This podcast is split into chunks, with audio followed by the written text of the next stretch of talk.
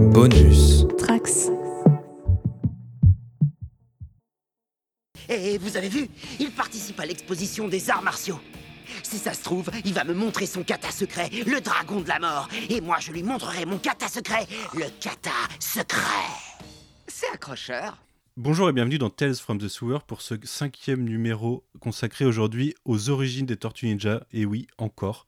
Mais pas les mêmes origines que la dernière fois, les origines comics d'IDW cette fois, puisque les Tortues Ninja ont eu de nombreuses origines à travers euh, l'histoire, que ce soit en comics, en série télé ou en film. Et aujourd'hui, on revient sur la dernière d'entre elles en comics. Pour revenir sur elle avec moi, j'ai encore aujourd'hui Roméo, salut. Salut. Et Fab. Salut. Et pour la première fois, nous avons une invitée dans Tales from the Sewer, puisque nous avons aussi Margot. Salut Margot. Salut. Comment ça va? Ça va, ça va. Je suis contente d'être ici. Eh ben nous, on est content de t'avoir. Euh, Margot, libraire de ton état, euh, on reparlera un, peu de toi un, peu plus plus tard. Euh, en attendant, on va passer à notre petite partie news et on va commencer, on a quelques news ce, cette semaine, on va commencer avec un sujet qui nous a touché très récemment avec notre hors-série premier du nom qui était sur The Last Ronin, puisqu'on a déjà un, un premier report du second numéro. Fab, tu peux nous en parler? Avec plaisir, ou plutôt avec des plaisirs. On l'attendait, on a eu le premier, on était super hypé, tout le monde était content. On a même fait gagner deux, dont euh, les heureux gagnants ne devraient pas tarder à recevoir le numéro ou l'auront reçu à la sortie du, de, de, ce numéro 5. Mais euh, nous, ce qui nous intéresse là, c'est que le second numéro a été reporté à janvier 2021. Alors, on a eu cette annonce euh, récemment, mais à la réflexion, après, je me suis dit que on reste dans les dates qui avaient été annoncées au départ, euh, après le premier changement d'équipe euh, créative, où on avait Esso et Isaac euh, Escorça qui arrivaient au dessin, et on était parti sur euh, une, une, sortie du premier numéro en décembre et le reste en 2021. Et mmh. au final, euh, on arrive dans ces eaux-là. Alors peut-être qu'il s'était un peu un peu avancé. Non, non, il, était, il, il, était, il, était, prévu euh, au départ, même après la sortie du 1, il était prévu pour, euh, pour décembre. Hein. Le numéro, le numéro 2, 2 était bien, ouais, était bien prévu pour mi-décembre, et là il a été décalé donc pour euh, fin janvier. Ouais, il a un peu plus d'un mois. On, on, a, on a vraiment eu un report. Ouais, parce que quand même le reste de la série avait été décalé à 2021, enfin euh, beaucoup plus tard que ce qui était annoncé au départ. Hein, oui, oui, la suite, oui, euh, oui, oui. Mais le, le, le deuxième devait voir le jour euh, en cette fin en cette fin d'année au mois de décembre mais malheureusement ce sera pour euh, ce sera pour janvier, pour janvier et à voir euh, si les suivants ne subiront pas encore des, des retards également. Ouais, ouais. Bon, en attendant, ça nous permettra de, de relire le premier.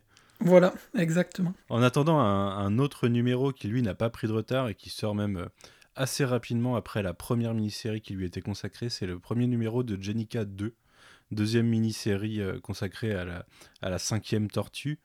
Euh, Roméo, tu l'as lu, je crois que vous l'avez tous lu sauf moi en fait, puisque j'ai pas encore reçu mon single. Euh, Qu'est-ce que tu peux nous dire dessus? Alors bon, ça va être assez rapide et on va pas en, on va pas en parler beaucoup, hein. surtout on va être sans spoiler. Donc euh, j'avais déjà sur sur le dans un précédent podcast j'avais parlé de la première mini-série où moi je n'avais pas forcément accroché, n'ayant pas trouvé mon compte sur sur la manière d'exploiter ce personnage et sur ce qui est raconté autour, notamment sur sur Mutant Town. Et là, bah, j'ai trouvé ça assez intéressant, surtout sur la manière de traiter euh, bah, Mutant Town et euh, et comment les autres mutants gèrent leur leur mutation, comment ils gèrent bah, ce, ce, nouveau statut pour eux. Donc euh, tout ne m'a pas plu. Il y a certains certaines planches euh, que j'ai pas aimé, surtout notamment sur les caractérisations et la manière euh, dont est dépeinte Jenica, mais euh, sur l'ambiance globale, j'ai vraiment vraiment euh, accroché à ce, à ce premier numéro de Bram Revel. Okay. Toi, Margot, t'avais lu la première mini-série déjà? Ouais, ouais, je l'avais lu euh, bah, quand c'était sorti quasiment. Et qu'est-ce que t'en avais pensé? Que honnêtement, c'était pas très beau. ouais.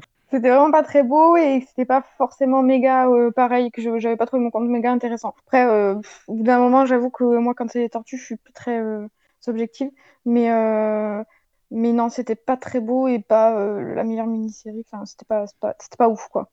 Et ce premier numéro de, de la deuxième mini-série, du coup, t'en as pensé quoi? Euh, Même effet. c'est vraiment pas beau. Et enfin, moi, j'aime vraiment pas le dessin. Et, et j'accroche pas trop en fait au traitement de Nika. C'est pas, enfin moi c'est pas comme ça. euh, c'est limite ça me désintéresse un peu de du personnage Ouais. alors que j'ai alors que j'étais euh, grave sur Jenica donc un peu déçu quoi. Ok. Et toi, Fab? Ben, euh, graphiquement, euh, ouais, c'est vraiment c'est assez difficile euh, parce que il y a certaines, euh, certaines planches qui sont vraiment cool, euh, assez dynamiques. Par contre, euh, ouais, comme disait Roméo, euh, toute la partie caractérisation est assez euh, pas aléatoire, mais bon, euh, je sais pas trop comment le définir, euh, donc je vais dire aléatoire. Jenica très cartoony en fait, Mm. très expressive, mais vraiment de, euh, vraiment dans un style cartoon qui, qui- enfin, moi j'arrive pas à me, ça me planche pas dedans quoi. C'est surtout, ça, apparaît, euh, euh, enfin on a une caractérisation à outrance avec des, euh, des, des étonnements qui sont, qui sont exagérés, mais c'est vrai, ouais, vraiment très cartoony sur les personnages. On se retrouve un petit peu comme dans les, dans les animes où en fait ils vont jouer. Enfin, il, il fait jouer l'étonnement à Jenica en y mettant des gros yeux, une grosse tête tombante. Ouais. Et Ouais, c'est ça. voilà. Et après, par contre, il y a un truc qui m'a gêné aussi, c'est que on va arriver sur une page qui est à peu près détaillée, à peu près bonne. Et la page d'après, ça va être vraiment limite du crayonné mis en couleur euh, très schématisé. Et en fait, le changement d'une page à l'autre, parfois, me gêne vraiment beaucoup. Et euh, l'histoire en elle-même, ouais, il y a quelques trucs qui m'intéressent, que je suis content de, de voir des, des points qui m'avaient intrigué sur la première mini-série, que je suis curieux de voir où ça peut amener. Il y a quelques nouveaux, enfin, nouveaux, nouvelles mises en avant, entre guillemets, comme, euh, comme Roméo disait, avec euh, Mutant Town, qui est vraiment au centre de ce premier numéro. Mhm. Mais comme mes deux, mes deux compères euh, de ce soir, sans plus, c'est vraiment une mini-série euh, qui, pour le moment, n'apporte rien. Donc, si on la lit pas, je pense qu'on manque rien. Pour le moment. quoi. Moi, le, la, la mini pourrait s'appeler Mutant Town, bah, ça, ça me choquerait pas, et ça m'intéresserait plus que si elle s'appelait Jenica. Ouais, oui, je suis d'accord. Ouais, et elle serait mieux parce que du coup, il n'aurait pas besoin de traiter de Jenica dans l'histoire. C'est ça. Et enfin, euh, Jenica serait un personnage, mais pas le personnage central. Oui, parce que là, moi, je vais être honnête, il peut lui arriver n'importe quoi, euh, j'en ai un peu rien à faire, alors que dans la dans le l'ongoing, c'est pas le cas, quoi. Donc, euh, c'est qu'il y a un problème du traitement du personnage quand même. Est-ce qu'il y a des pyjamas parties comme dans la première mini? Pas encore. Pas encore. Mais il reste Ok. des numéros. Ok. Euh, la dernière fois, on parlait de Boom Studio, puisqu'on parlait du crossover avec les Power Rangers. Et justement, on a une news sur Boom qui présente ses exclus conventions au Comic Shop. Ce qui est un peu antinomique normalement dans Roméo. C'est ça, mais vu que bah, les conventions, c'est un peu problématique en ce moment, vu que bah, il n'y en a pas, euh, bah, l'éditeur avait, fait un programme de, de cover exclusive euh, pour les différentes convention- conventions auxquelles euh, il allait participer, et donc il va proposer ses, exclusivités à des comic shops. Dont on ne sait pas exactement comment se fera la répartition, qui pourra les avoir euh, ou pas, mais le- on a donc une, un, le TPB de TMNT Power Rangers avec une couverture exclusive qui, qui sera disponible, limitée à 500 exemplaires. Alors la couverture, c'est la couverture du numéro 2, je crois, de Dan Mora, Ouais. euh, où on a Shredder euh, qui saute sur le toit, Mhm. euh, donc qui est en Shredder en, en, en rangeur vert, avec sur le toit tous les personnages, donc les tortues euh, en, en Rangers et les et les, les Rangers euh, En ninja. euh, les Rangers en ninja. Voilà. Ok. Donc on a c'est une c'est un- une illustration qu'on connaît mais là qui est totalement complète et donc qui est exclusive, euh, limitée à 500 exemplaires. Qui va coûter une On fortune. verra. Bah, ça sera difficile de l'avoir, je pense. Après, je sais pas. Moi, je, je, je me rapprocherai de mon comic shop hein, si, si je peux l'avoir. Ouais. Euh, je sais pas comment, quelles seront les conditions pour la commander, euh, mais il y a des chances que- qu'elle soit difficile à voir. Et tant qu'à faire, autant avoir. euh, Si je peux l'avoir et avoir une quinzième version de, de, de, de cette histoire, bah, je le ferai. Ok. Pour continuer sur le, le crossover, justement, il y a une version noir et blanc qui est sortie la semaine dernière, je crois, ou il y a deux semaines.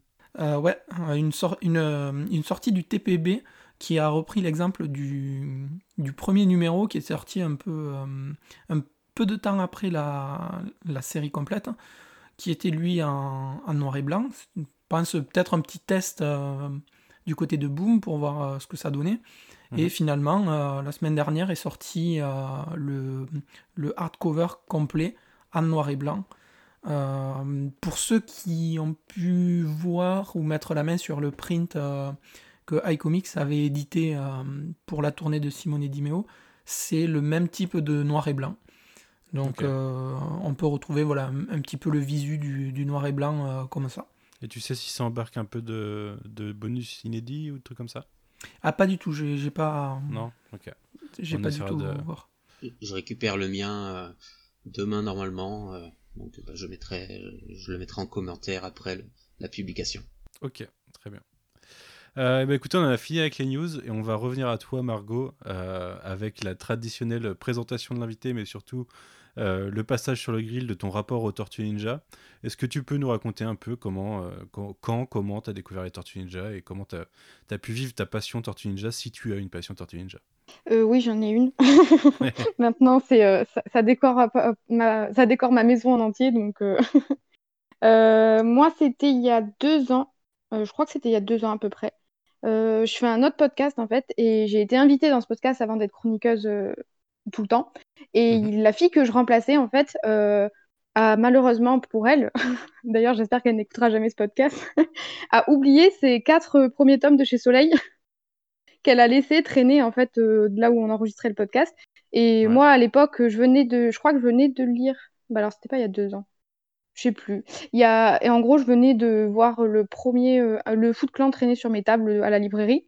Et, et du coup, je me suis dit, bon, ben, euh, je crois que Fab m'avait dit, bah, lis le Foot Clan, c'est beau et c'est bien. Donc, j'avais lu le Foot Clan que j'avais beaucoup aimé.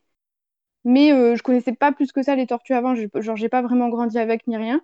Et là, il y avait les quatre tomes de chez Soleil que j'ai récupérés et euh, on m'a dit que c'était euh, très rare et tout ça, donc je les ai gardés sous la main. Je les ai lus, adorés, et à cette époque, il y avait déjà plusieurs tomes qui étaient, euh, je crois qu'il y avait trois tomes, deux, trois tomes qui étaient sortis, Ouais. et du coup, je me suis enfilé quasiment tout ce qui était sorti et, et publié, et ouais, j'ai adoré. Moi, je les connaissais, enfin, je j'avais pas d'a priori plus que ça, genre, j'ai pas eu, euh, j'ai pas regardé de films, j'ai pas regardé de séries, donc j'ai pas j'avais pas d'a priori négatif, on va dire, euh, dessus. Donc euh, j'avais juste femme qui me disait tout le temps euh, lis-le, c'est génial, c'est génial. Ouais, t'as quand même un, un rapport totalement différent de nous, euh, de là où nous, ça date de notre enfance, et c'était il y a longtemps du coup, parce qu'on est vieux. Toi, c'est arrivé rien assez dit. tard. oui, oui, moi c'est non ouais, moi c'est pas du tout un truc de d'enfance ou quoi, c'est vraiment euh, bah, on va dire ouais, c'est super récent en fait, mais euh, mais euh, du coup, je continue à suivre la publication d'iComics et en parallèle, je fais les VO les VO parce que bah, les covers, c'est la vie, c'est trop beau. Oui, puis ça te permet de rattraper à un rythme plus effrayé. Oui, ça, et puis du coup, c'est vrai que je suis à peu près à jour sur les sorties des, des, des numéros quoi. Ok. Euh, on l'a dit et tu l'as suggéré, euh, tu es libraire. Est-ce que tu peux nous parler un peu de ta librairie ou est-ce qu'on peut te trouver euh, Qu'est-ce que vous vendez? Alors moi j'étais, je suis libraire à Carcassonne. La librairie c'était Bulle et compagnie. J'étais Mhm. vraiment spécialisée BD. J'avais je m'en occupais totalement et j'étais ma- un magasin à part. Mais là on a fusionné avec Mo et compagnie qui est une généraliste. Donc je m'occupe tout le temps de la partie BD qui est à la moitié du magasin. Mais il y a la partie euh, littérature. Donc je pense que s'il y a des gens qui cherchent euh, la librairie, ce sera plus sous le nom de Mo et compagnie maintenant. Ok. Et du coup, tu es la libraire de Fab. C'est ça. Donc c'est moi qui maltraite ces comics s'il y a un problème.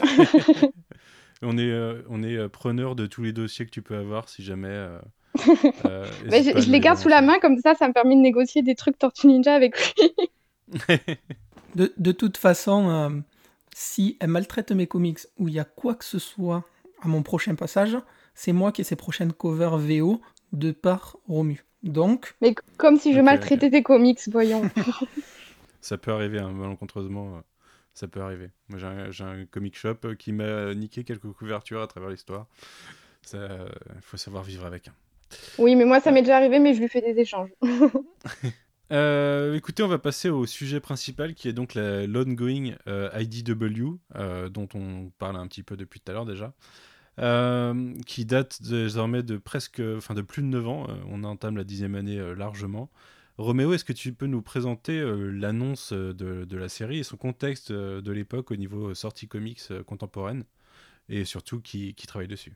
Alors, le, le premier numéro d'IDW, donc, euh, puisque c'est ce qu'on va traiter, donc on va traiter le tome 0 et le tome 1 euh, de, de chez iComics. Mhm. Donc, euh, pour rappel, le, euh, le groupe Viacom, dont Nico Ledeon, a racheté les droits des Tortues Ninja à Peter Laird en 2009.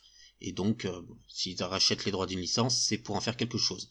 Avant de passer sur le petit écran, le grand écran, euh, le, moyen, un moyen peu coûteux pour relancer une série, ça reste euh, les comics. Donc c'est en l'été 2011, en août 2011, que sort le premier numéro des, du cinquième volume des, des Tortues Ninja, euh, donc d'IDW. Euh, ça a été annoncé donc au printemps. À l'époque, même si ça fait un peu de bruit, les, les yeux étaient quand même rivés sur, sur d'autres choses qui se passaient dans le monde des comics, Mhm. comme Flashpoint, euh, qui amenait les New 52. Euh, Il y avait Fear Itself. Il il y avait également Ultimate Fallout, Ouais. qui était, euh, qui était un, le, À l'arrivée de Miles le- Morales. l'arrivée de Miles Morales. Donc on arrive au mois d'août 2011, on a donc un Ultimate Fallout 4 qui est sorti, un, Fla- un Flashpoint euh, 4 et 5 et Justice League 1 Ouais. des New Qui est 52. sorti le 31 Donc, août, je crois. C'est ça. C'est ça. Euh, donc on a eu un mois assez euh, assez dense en termes de, de, de, de, de comics et on a eu au milieu de tout ça donc euh, le, le premier numéro des euh, Tortues Ninja. C'était un peu plus tôt dans le mois, non? C'est plus euh, une ou deux semaines avant tout le reste, non? Alors je n'ai plus en tête exactement. euh, Parce que moi j'ai souvenir que c'est mon tout premier euh, achat VO, et sachant que j'ai Ouais. pris tous les New 52 au début, ça devait être du coup un petit peu avant, ouais.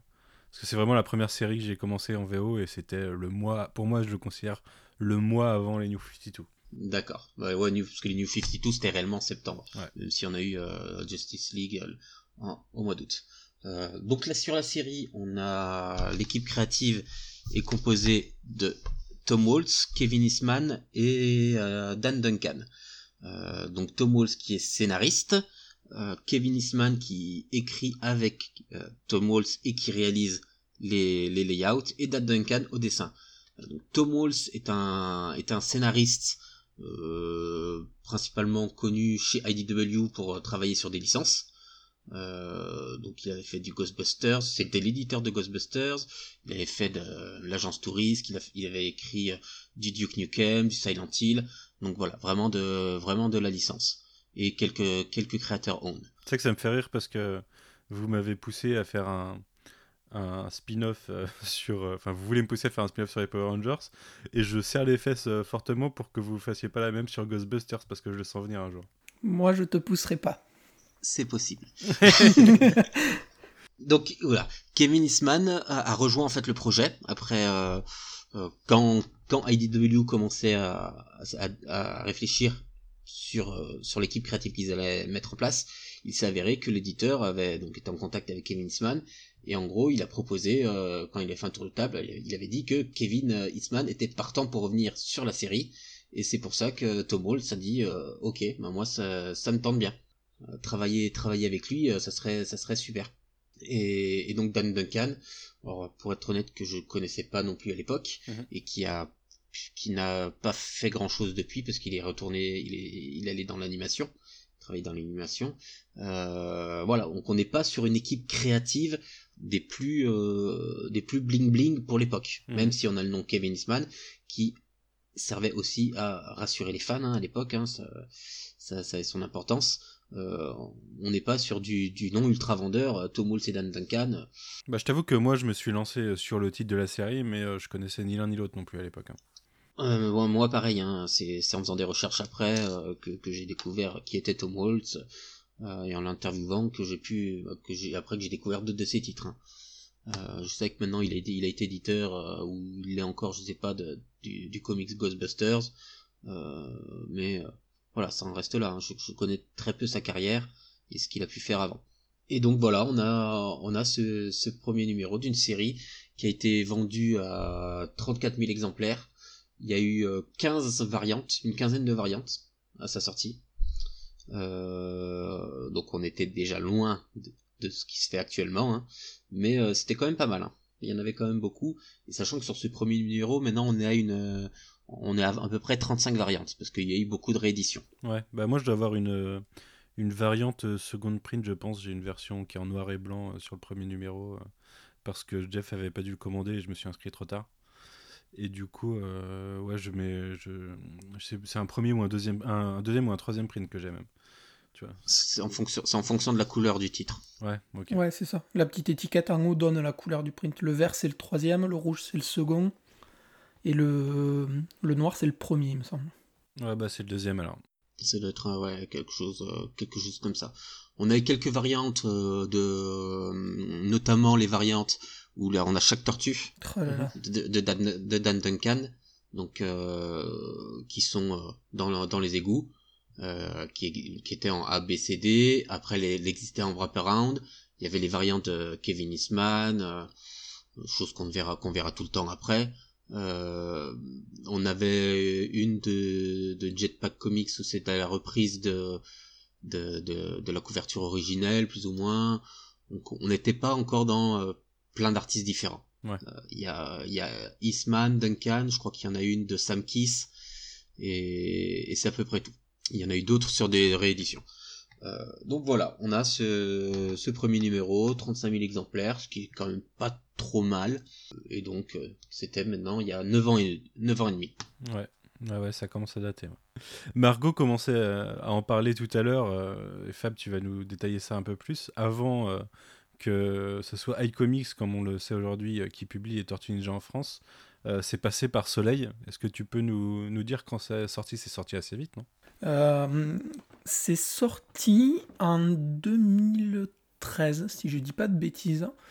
Euh, moi, j'ai acheté mon premier tome en 2013, donc c'est globalement un an après la, sortie de, du premier numéro de la série. On a eu droit au premier volume au format TPB, donc chez Soleil, 4, épisodes par TPB pour euh, 18 euros, quelque chose comme ça ou 17, enfin à quelque chose près, ça se vaut. Et euh, les quatre premiers numéros sont sortis relativement rapidement, euh, les uns après les autres. Mais très vite, la série s'est arrêtée et un petit peu. euh, Enfin, il fallait un petit peu aller chercher euh, à la pêche aux infos pour savoir ce qu'il en était, si c'était prévu d'avoir un autre tome ou pas.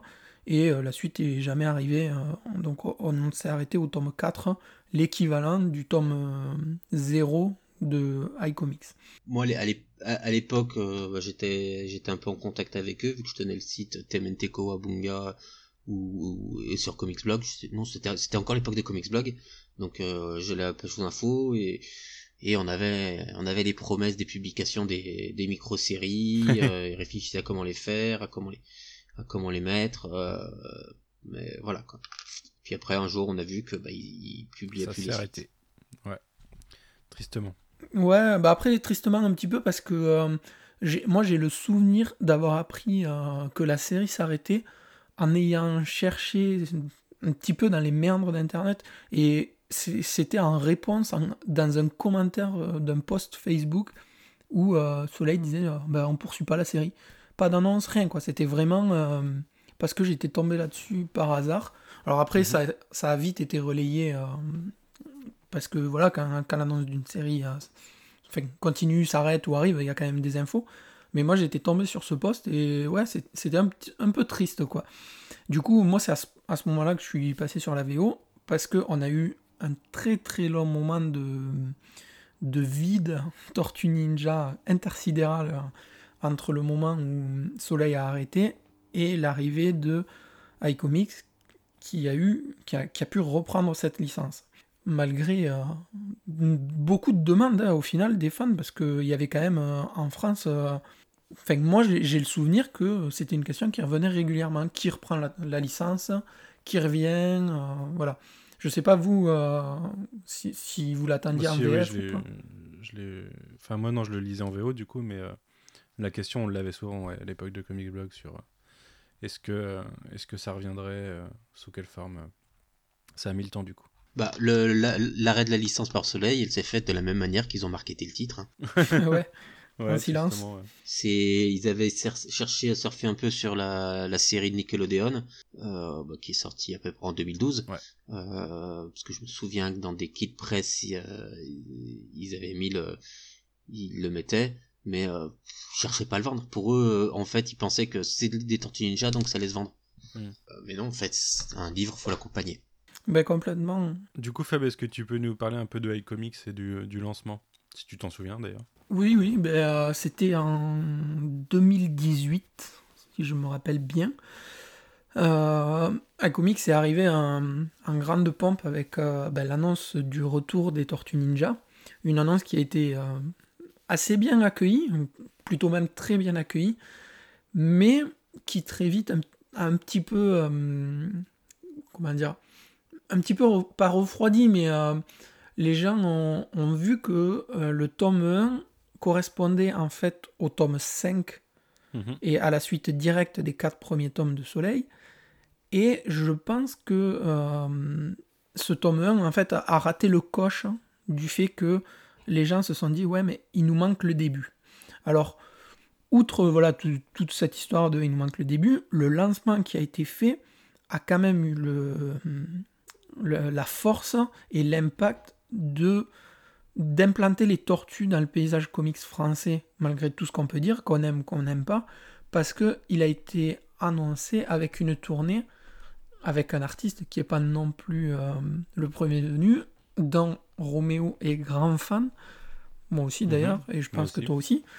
Euh, Bah, J'ai trois planches à lui chez moi, donc. euh, oui, bah, je, je pense, sans trop me mouiller non plus, que euh, Margot a un petit penchant pour le coup de crayon de Matteo Santoluco, qui justement a accompagné cette première tournée pour le lancement des Tortues, avec l'histoire secrète du Foot Clan et le tome 1 ou le tome 5. Donc on a pu voir les Tortues revenir sur le devant de la scène un petit peu à ce moment-là, en 2018. Faut, faut rappeler aussi que s'ils ont commencé euh, à l'équivalent du cinquième tome pour leur tome 1 à comics, c'est tout simplement pour des questions de droit. Oui, voilà, Euh, j'allais ils ne- justement- Ils n'avaient pas le droit euh, de le faire. Ils devaient attendre une année. Enfin, j'ai pas tous les détails exacts, mais en gros, ils ne pouvaient pas le faire repartir immédiatement parce qu'il avait été publié par Soleil. Euh, et ça, ça a été une question. euh, euh, Sullivan, on en avait discuté parce que c'est euh, est-ce que repartir là-dessus, c'est c'est cohérent ou pas? Parce que c'est un problème éditorial auquel il n'y a pas de bonne réponse, malheureusement. Il n'existe pas de, de réponse euh, correcte, universelle, qui plaira à tout le monde. Bah, sinon, euh, faut que t'attendes un an pour lancer ton label, quoi. C'est c'est ça le truc. C'est ça. Sauf que quand t'achètes les droits, euh, bah, Faut l'exploiter. Faut l'exploiter parce que sinon ça marche plus. Ouais, ouais. Du coup, on a eu euh, voilà, la, la publication VF qui est arrivée comme ça et qui a débuté avec ce tome 1 et le- l'histoire secrète du Foot Clan qui était quand même euh, un gros numéro de, de qualité pour lancer ce, cet univers-là. Mais celui-là, on va se le garder et on en parlera dans un prochain numéro. Ouais. On va parler des tout débuts de la série, donc euh, on va en effet parler de ce tome 1 parce que c'est un tome 1 et c'est intéressant d'en, discuter euh, d'un point de vue euh, éditorial français. Mais surtout, le- les vrais commencements des Tortues Ninja, c'est le tome 0 qui est un, un gros tome hein, puisqu'il reprend 16 numéros en VO. qui doit couvrir à peu près bah, l'équivalent de 4 arcs, puisque oui, en effet, c'était 4 tomes chez Soleil. Est-ce que quelqu'un veut se lancer à présenter euh, cette série Enfin, comment on découvre les Tortues Ninja en 2011 euh, dans cette série? Le, synopsis de base, quoi. Alors bah je vais y aller. Les tortues, euh, on connaît tous les quatre tortues qui sont ensemble, qui sont en groupe avec leur leur maître Splinter. Bah là le postulat initial il est différent.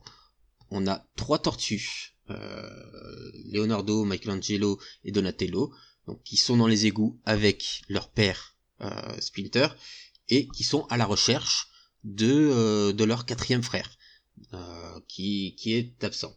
On, apprend rapidement que les, tortues sont des tortues de laboratoire qui, qui ont muté, qui ont, qui ont, qui ont touché du mutagène, et elles étaient les quatre ensemble, et donc Ra- Raphaël a été séparé lors de l'accident.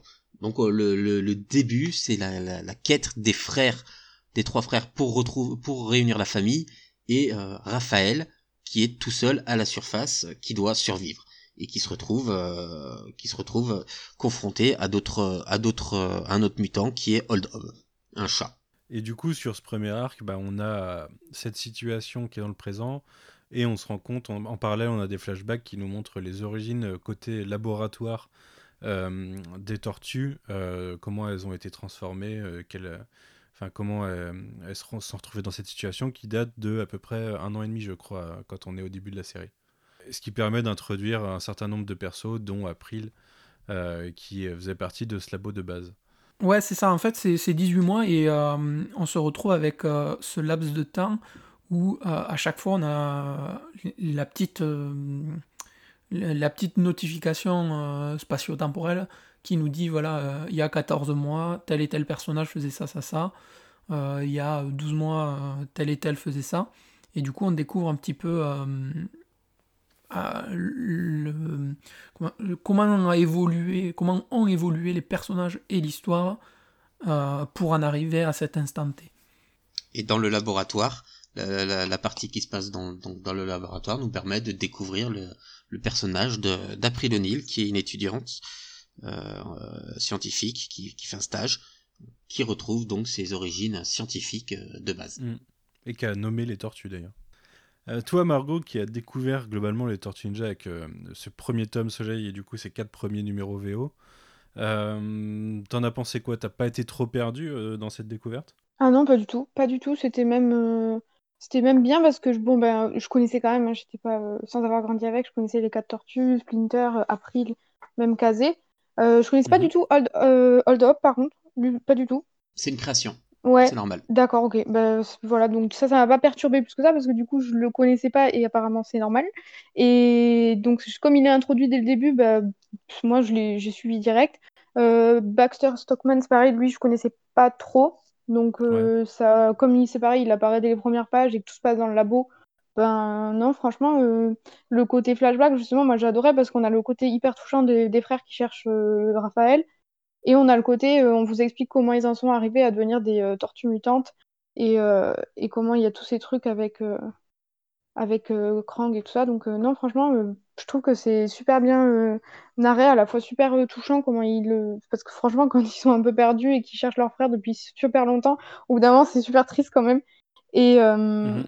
et puis même la relation avec Splinter et tout, non, franchement, je trouve que c'est super bien narré pour que quelqu'un qui ne connaisse pas découvre les tortues, quoi. Là, tu te dis que c'est super triste et c'est même. Euh, il y a un côté désespéré dans certains certaines des tortues qui, euh, pour elles. Euh, enfin, il y a plus ouais, qui veulent abandonner. Ouais. Ouais, c'est assez, assez tragique ce, ce début de, du point de vue, surtout de. On a vraiment un sentiment de famille brisé. Bah, du coup, c'est ce à quoi je m'attendais pas, moi. Je pensais vraiment que, pour le coup, j'avais pas d'a priori négatif, mais je pensais vraiment que les tortues, c'était un côté super-héros ninja. Et en fait, j'avais pas du tout ce côté famille, ce côté touchant. Et moi, maintenant, c'est à peu près, c'est le seul truc, quand on me demande de résumer les tortues, c'est le seul truc qui me vient, quoi. Ninja, mais il y a ce côté famille et très touchant, quoi.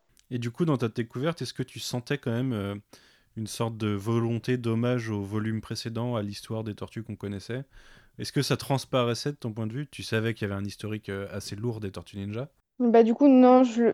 comme je le savais pas, je l'ai pas forcément ressenti. Donc, euh, ça m'a pas ça m'a pas sauté aux yeux, quoi. Je pense qu'on s'en doute un peu parce que ça, ça, ça, ça, date, quoi. Mais euh, ça, moi, ça m'a pas sauté aux yeux parce qu'à l'époque, je connaissais pas. Ouais. Vous, Roméo et Fab, euh, de votre point de vue, quand vous avez découvert ces, ces premiers numéros, euh, est-ce que vous étiez à la recherche de la moindre référence? Comment vous l'avez vécu? Parce que c'est quand même assez lourd en, en, en personnage, ces premiers numéros. Il y a vraiment beaucoup, beaucoup de choses et même rétrospectivement, ça pose les bases de de 50 numéros par la suite. Quoi.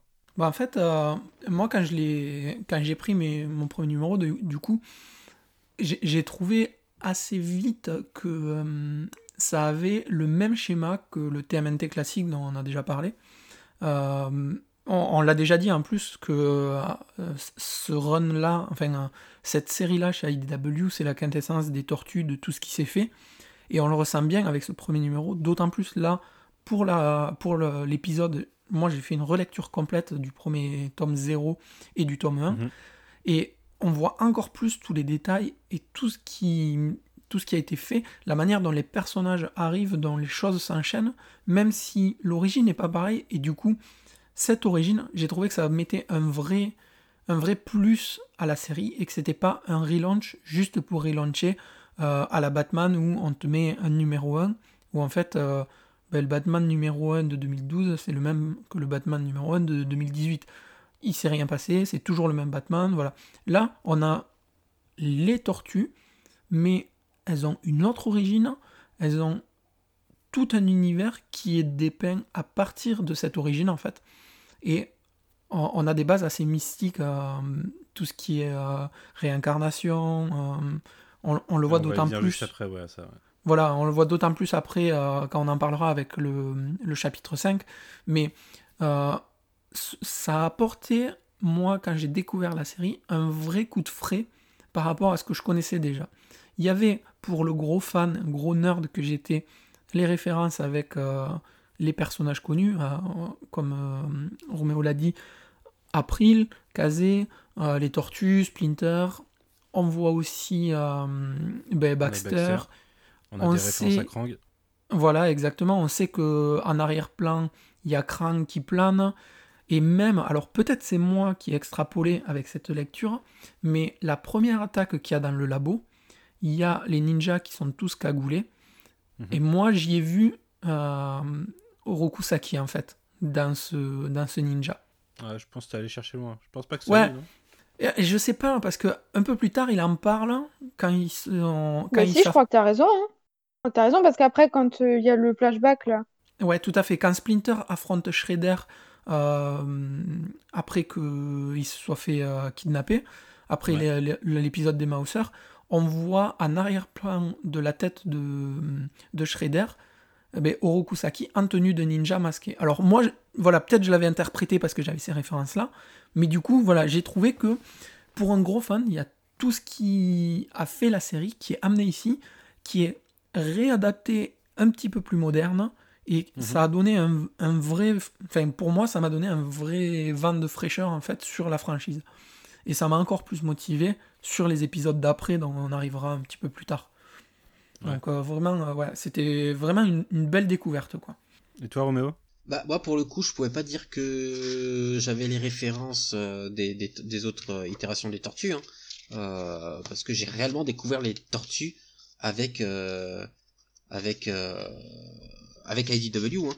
Je connaissais des films, je connaissais les, euh, la, la, série animée, mais la, la, partie comics des Tortues Ninja, si j'en avais pu, si j'avais lu quelques animated quand j'étais gamin, c'est vraiment IDW qui m'a fait découvrir. Et c'est en découvrant cette série que je me suis renseigné, que j'en ai lu, j'ai lu d'autres choses, et que, et que par la suite j'ai pu le faire le parallèle entre ce qui se passe chez IDW et ce qui se passe euh, et en quoi c'est des références à, telle itération, à telle itération. Euh, et voilà, on est vraiment, moi c'est vraiment, euh, je peux pas dire que j'ai redécouvert euh, les tortues grâce à ça, j'ai vraiment découvert, je les ai vraiment découverts avec IDW. Et c'est par la suite, en, lisant le classique pour la première fois, en VO, j'ai fait, ah ouais d'accord, je comprends mieux. Et, et en relisant par la suite de nouveau le IDW, que je découvrais des, des, des nouvelles choses. Ok. Euh, je voulais rebondir avec toi sur euh, justement euh, le, post premier arc et ce fameux numéro 5 qui déjà est dessiné par Santoluco, mais qui en plus introduit une deuxième couche d'origine au Tortue Ninja, puisque je parlais de, des origines côté laboratoire tout à l'heure, mais il y a des origines un peu plus mystiques qui sont introduites avec ce numéro 5 et ce deuxième arc. et le fait que Splinter est conscient d'une réincarnation et d'un combat qui date euh, d'il y a bien longtemps. Alors oui, moi ce, ce numéro 5 va déjà, euh, je le remets aussi dans son contexte de l'époque. Donc tu prends ta première, un premier arc euh, super cool euh, pour, pour lancer une série. Tu dis bon, qu'est-ce, comment ça va enchaîner derrière? Et, et là tu prends ce, ce numéro dessiné par, euh, par Matteo Santoluco et tu prends une véritable claque, tu te dis mais en fait il y a, une, vraie histoire derrière, ils veulent vraiment construire quelque chose, euh, il y a vraiment un background qui est fait derrière, euh, et c'est le numéro qui m'a vraiment fait un déclic sur la série et sur la licence, en me disant c'est bon, c'est cette série que je vais attendre chaque mois maintenant. Et c'est c'est la série que je ne vais plus lâcher. Donc il y a vraiment ce, ce déclic sur ce numéro-là qui reste pour moi euh, un des meilleurs numéros euh, de l'ongoing, qui, qui, qui prend au trip, qui, qui m'a fait découvrir euh, Matteo Santoluco. Euh, je sais plus si à l'époque il a, ce qu'il avait fait, je le connaissais d'ailleurs ou d'ailleurs Je le connaissais pas avant non plus. Mais qui m'a qui m'a fait dire d'accord, ce style-là, oui, je, je veux, je vais en voir plus aussi de ce mec-là. Euh, donc ouais, c'est en fait le numéro euh, qui, qui a fait passer l'ongoing en, en, en, incontournable et tout ce qui a été construit derrière euh, se rapporte à ce numéro-là pendant, pendant 50 numéros. Ouais, on peut même dire pendant 100 numéros presque. Mais euh, voilà. Puis avec avec avec une des couvertures aussi qui reste pour moi une de mes préférées. Euh, Elle ressort bien. Cette couverture avec le, le, le bonhomme de neige et son et son bandana rouge et les quatre tortues en fond euh, dans un Central Park enneigé. Et, et en fait, ça, ça, fait aussi cette euh, après l'arc, euh, le premier arc assez assez intense, on a les, les, tortues qui sont réunies et ça fait un peu voilà le petit moment de calme familial. Euh, donc cette cette couverture et ce série reste pour moi dans mes préférés de de, de, de tout l'ongoing. Est-ce que c'est pas le premier numéro de Noël de l'ongoing d'ailleurs? Euh, bah si, parce qu'avant c'était l'été, vu qu'on est ouais, non, mais je veux dire, c'est c'est bien, ce, bien celui-là que on a, euh, ça finit sur le sapin de Noël avec les quatre boules de chaque couleur et, où ils récupèrent leur bandeau. C'est ça, c'est ça, c'est le, le, numéro où on a les bandeaux euh, aussi, donc on a on a ce côté-là en plus qui nous raccroche à notre passé, qui nous rapproche à nos connaissances des tortues euh, du dessin animé. Donc euh, ouais, on a ce, numéro où, chaque tortue récupère son bandeau, le petit moment de calme avec Splinter et ses, quatre fils euh, autour autour de à côté du sapin de Noël et, les boules de juste des quatre couleurs et qui veut leur dire je vais vous raconter une histoire. Ouais, je suis assez d'accord avec toi. Moi, c'est le numéro qui m'a marqué au début et euh, parce que je m'attendais pas du tout à ce que euh, il, rajoute cette couche qui est assez euh, dense à la mythologie des tortues et qui crée un vrai combat à travers, le temps entre, entre Splinter et Shredder. Et, surtout, il est assez. Enfin, moi j'étais assez choqué devant l'exécution des quatre enfants et, et, de Splinter, enfin du coup de Hamato Yoshi. J'ai trouvé ça assez dark et en plus c'est beau. Euh, c'est beau, les, c'est, bien, c'est bien amené. la, case avec les quatre fils, où t'as Léo qui essaye de rester digne, mm. euh, Mikey qui est en larmes, euh, Don qui cherche à comprendre et Raph qui est en mode vénère. ouais, l'exécution. Et, et, quelques pages après, voilà, on, revient sur la famille. Et bon, on a vu la, mort de, de, de Tank Shen. en dessous, on a Kazek qui est devant la tombe de sa mère. April qui retrouve qui retrouve sa mère et on a le côté émotif il, nous raccroche on a tout ce qui se passe dans le passé et ce, ce Tomos nous raccroche immédiatement euh, avec ce qui se passe actuellement aussi. Mm. d'ailleurs il y a sur ce détail il y a même euh, euh, on les voit quand ils sont du coup dans le passé dans le Japon féodal on les voit ils ont chacun leur couleur qui seront leurs couleurs du futur. Ouais. Et il y a un moment où ils sont en train de dormir et où les, les quatre euh, sont couchés. on voit, euh, on voit les, les, les trois, euh, on voit Léo, Mikey et Donatello qui ont leur couleur qui ressortent, et Raph qui est totalement dans la couverture, et du coup on voit pas sa couleur. Ce qui rappelle le fait que Raph était, était, était, hors de la famille avant, et derrière on le voit, il sortit du truc et il a sa couleur qui ressort. Je, trouve qu'au niveau détail, c'est assez, assez impressionnant. Il, il, la planche donc que je parle avec KZ devant la tombe, de, sa mère. Euh, je, pour l'anecdote, j'ai bavé dessus de, pendant très très longtemps. Et après, ben, elle est partie à quelqu'un. Et je suis. Elle est chez moi. Non, je déconne. Toi, Margot, t'avais accroché à, cette, euh, à ce côté mystique aux tortues euh, quand t'as lu le tome 2 du coup à l'époque? Oui, oui, en plus moi j'avais à peu près, je crois qu'à ce moment-là j'avais aussi lu le Foot Clan ou je sais plus trop, donc le côté Japon féodal, réincarnation et mhm. tout. J'avais trouvé que c'était euh, justement un des gros plus de la série. Mais euh, effectivement, l'exécution m'avait aussi euh, choqué un peu. Genre, je m'attendais tellement à une histoire ouais, de, pas d'enfant, hein, mais j'étais tellement pas prête à ce qu'il soit exécuté que du coup, après, j'étais là, ah oui, bon, ben, on va pas le conseiller non plus à, à des tout petits. mais, euh, mais non, franchement, euh, c'est. Et puis, c'était si beau, quoi, c'est si bien dessiné. Moi, j'étais. euh, après, j'ai- j'aimais bien le dessin de, de Dan Duncan, je crois, si j'ai pas de bêtises. Ouais, c'est mais, ça. euh, mais passer de Dan Duncan à euh, Santoluco, ça fait, euh, ça fait plaisir quand même. Ouais. Moi, je suis moins. je- J'ai un peu plus de mal, d'ailleurs, à la relecture avec Dan Duncan par rapport à. je- J'aime bien hein, dans l'ensemble, mais en fait, je trouve que je, je, à chaque changement de dessinateur, c'est de mieux en mieux. Alors, Santoluco à part parce que. Il, enfin, au numéro 4, quoi. Lui, il, il revient après, donc. Euh, mais euh, le passage à Kuhn et le passage à. C'est qui euh, Bates après? Ouais. Oui, Euh, À chaque fois, je trouve qu'il y, a un- il y a un truc qui se rajoute, quoi. Alors moi, autant Dan Duncan, Dan Duncan, tu me le mets euh, là, tu me le ferais revenir maintenant, j'aurais plus de mal.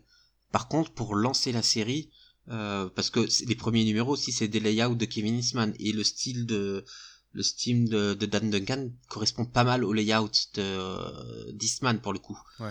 Euh, donc euh, pour, pour une série en plus où il fallait pas de grand dessinateur, enfin c'était je pense compliqué pour eux de mettre un gros nom euh, tout de suite, euh, ça allait très bien. Mais aujourd'hui c'est vrai que je pense que j'aurais plus de mal malheureusement euh, avec tout ce qui tous ceux qui sont passés avec du du, du qui nous a fait je sais pas combien de numéros avec du Cory Smith euh, euh, même du Adam Gorham euh, euh, Sophie Campbell. Bien Ouais. sûr, évidemment, Sophie Campbell. Euh, mais là, j'aurais- mon maître du Dun- Duncan, aujourd'hui, j'aurais un peu plus de mal. Mm. Même si j'adore ce qu'il a fait et ça reste euh, son début. Je, enfin, ça reste pour moi un très très bon début euh, et fait partie de mes préférés quand même. Ouais, Mais moi, plus pour euh, maintenant. Contrairement à vous, j'ai vraiment beaucoup, beaucoup eu du mal. euh, J'ai saigné des yeux quand on est passé sur Andy Kuhn. Passer de Ah ouais? Dan Duncan à Andy Kuhn et derrière euh, Ben Bates Andy Kuhn, j'ai trouvé que maintenant, ouais, il a un trait et tout que j'accroche. Par contre, sur les épisodes qu'on a dans ces premiers tomes, je l'ai eu dur, hein. vraiment. J'ai trouvé ça vraiment très laid. C'est parfois approximatif. euh, j'ai pas du tout accroché. Alors que maintenant, ça passe nickel. Mais j'ai trouvé que là, bof. Autant euh, dans Duncan, moi je trouve que pour ce lancement, comme euh, Roméo dit, c'est vraiment. Tu vois, ça donne des bases solides, des, des tortues comme je les imaginais. Tu vois, en plus, tu as tout le côté Ouais. urbain et, et un peu dur. euh, tu vois, un peu à la Daredevil, tu vois, le côté sombre et tout. Et je trouve que ça, ça colle parfaitement. Donc euh, pour moi, euh, dans Duncan, euh, aucun problème. Par contre, ouais, j'ai eu beaucoup de mal après pour euh, Andy Kuhn. Ouais, c'est vrai que le, le dessin est beaucoup plus particulier, mais il y a un côté plus. euh, euh, je ne saurais pas comment le décrire, mais plus comics en fait. plus, je sais pas, plus. C'est très cinématique, Andy Kuhn. Ouais. Et. C'est très graphique, très animé. Ouais, c'est ça, ouais. Et du coup, euh, ça, c'est sûr que c'est, il y a un côté beaucoup moins réaliste que ce qu'a fait Duncan, mais euh, le, si- pour moi, il y avait une note de style, quoi. J'aimais bien. Euh, et toi, d'ailleurs, euh, Fab, je t'ai pas demandé ta- ton avis sur cette partie origine mystique des tortues. Qu'est-ce que t'en as pensé? Ben, du coup, euh, sur ma première lecture, j'ai pas eu le numéro 5. Je l'ai raté. Donc, du Ah, coup, j'ai découvert euh, le, le numéro 5 bien plus tard, euh, après l'histoire secrète du Foot Clan. Et du coup, j'ai pas eu le même impact que vous. Ça m'a pas autant marqué du fait que j'avais déjà l'histoire euh, qui, était, qui était racontée plus en détail dans l'histoire secrète du Foot Clan. Et j'ai pas eu le même impact que vous. Par contre, j'ai trouvé que dans le numéro 5, c'était beaucoup mieux amené en fait. Parce que comme c'est sur un chapitre, c'est beaucoup plus intense. C'est, et ça, vraiment, ça apporte vraiment un truc euh, un, peu plus, un peu plus fort.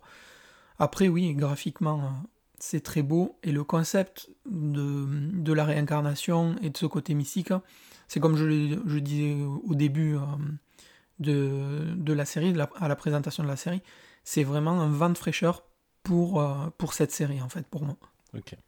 Euh, dans la suite de l'intrigue, euh, on a un peu comme dans la suite de, ce qu'on a vu en tome 1 du tome classique, l'attaque de Baxter, de Baxter Stockman qui va attaquer pour des raisons purement purement de rattrapage aux yeux de Krang qui va attaquer le QG pour kidnapper Splinter.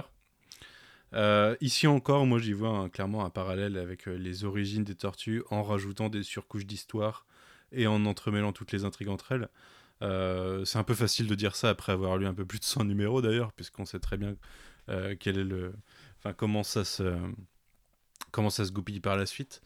Euh, mais je trouve qu'à la relecture, ça, c'est, quand même vachement organique. Euh, ça marche bien. Tout, tout a plus de sens que ça pouvait l'avoir euh, à l'époque quand on avait un Baxter qui lançait ses Mothers pour des raisons complètement abusées. Quoi. Je sais pas ce que vous en avez pensé.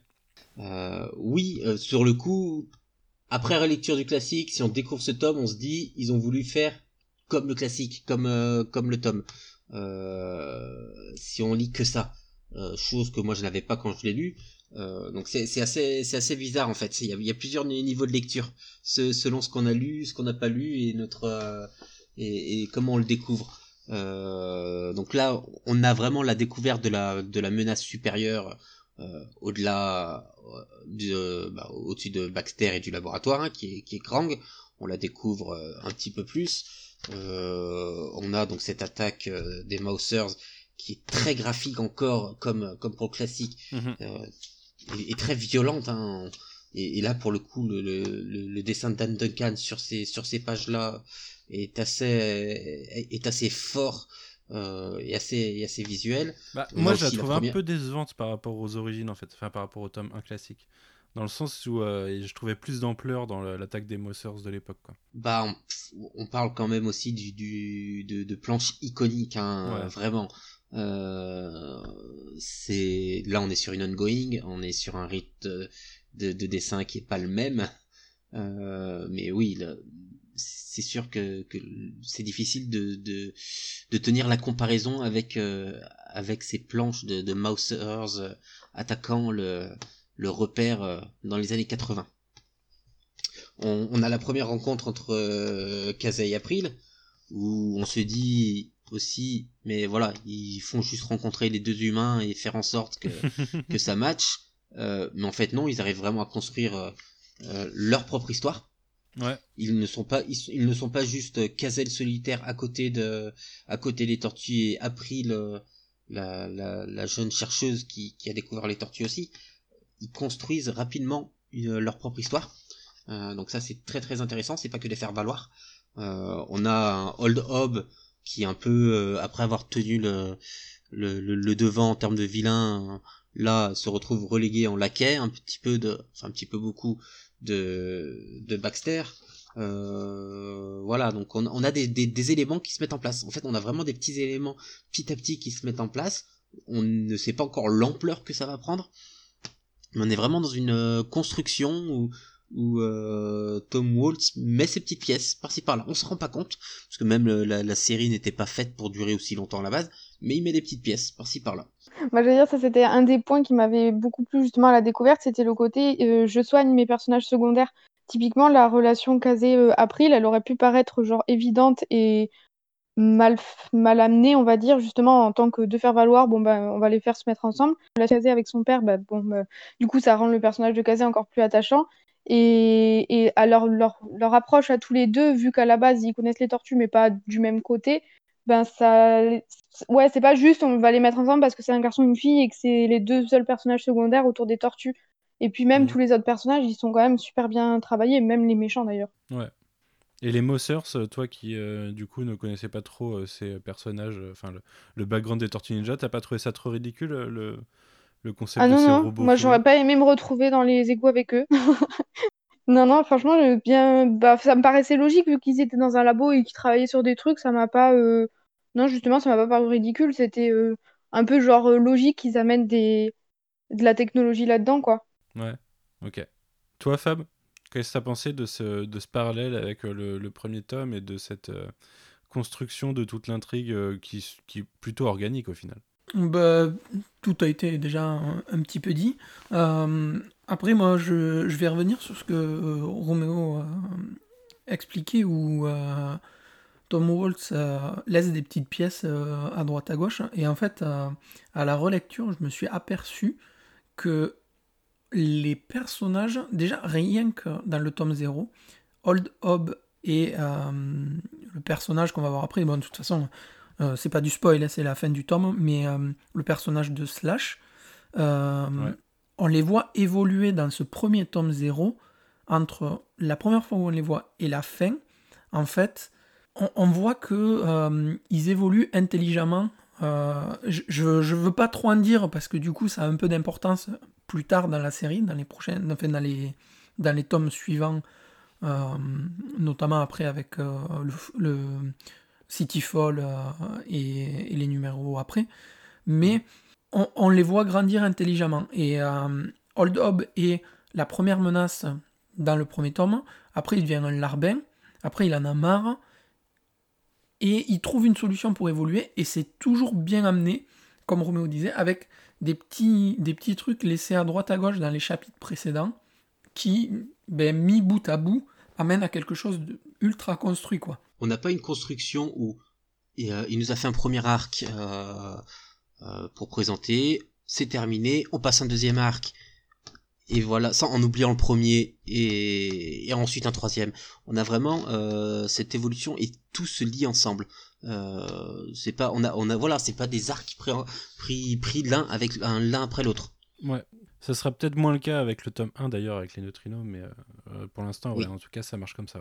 Juste pour revenir euh, sur un dernier point sur les Mausers, justement, qu'on voit dans, dans ce chapitre-là, moi j'ai trouvé super cool et j'ai pas eu le même sentiment de d'espèce de robot ultra menaçant et tout.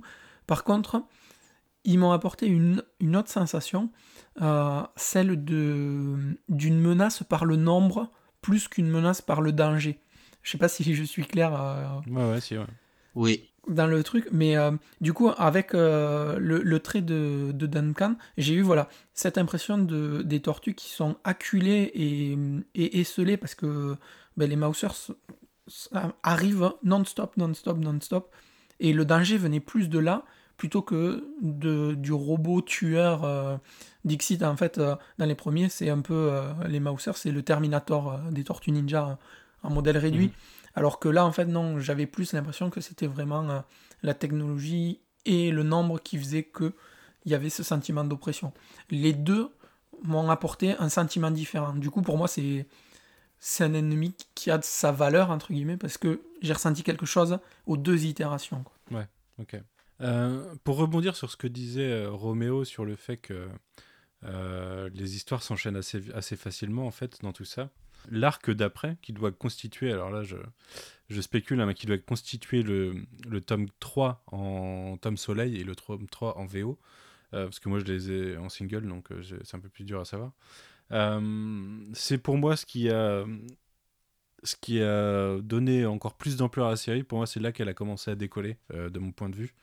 Euh, c'est le moment où on va avoir une, commencer à avoir une vraie confrontation avec le Foot Clan et euh, l'arrivée de Karai et l'arrivée de Shredder. Et la euh, savate Et la savate, ouais, qui commence par ça, ouais.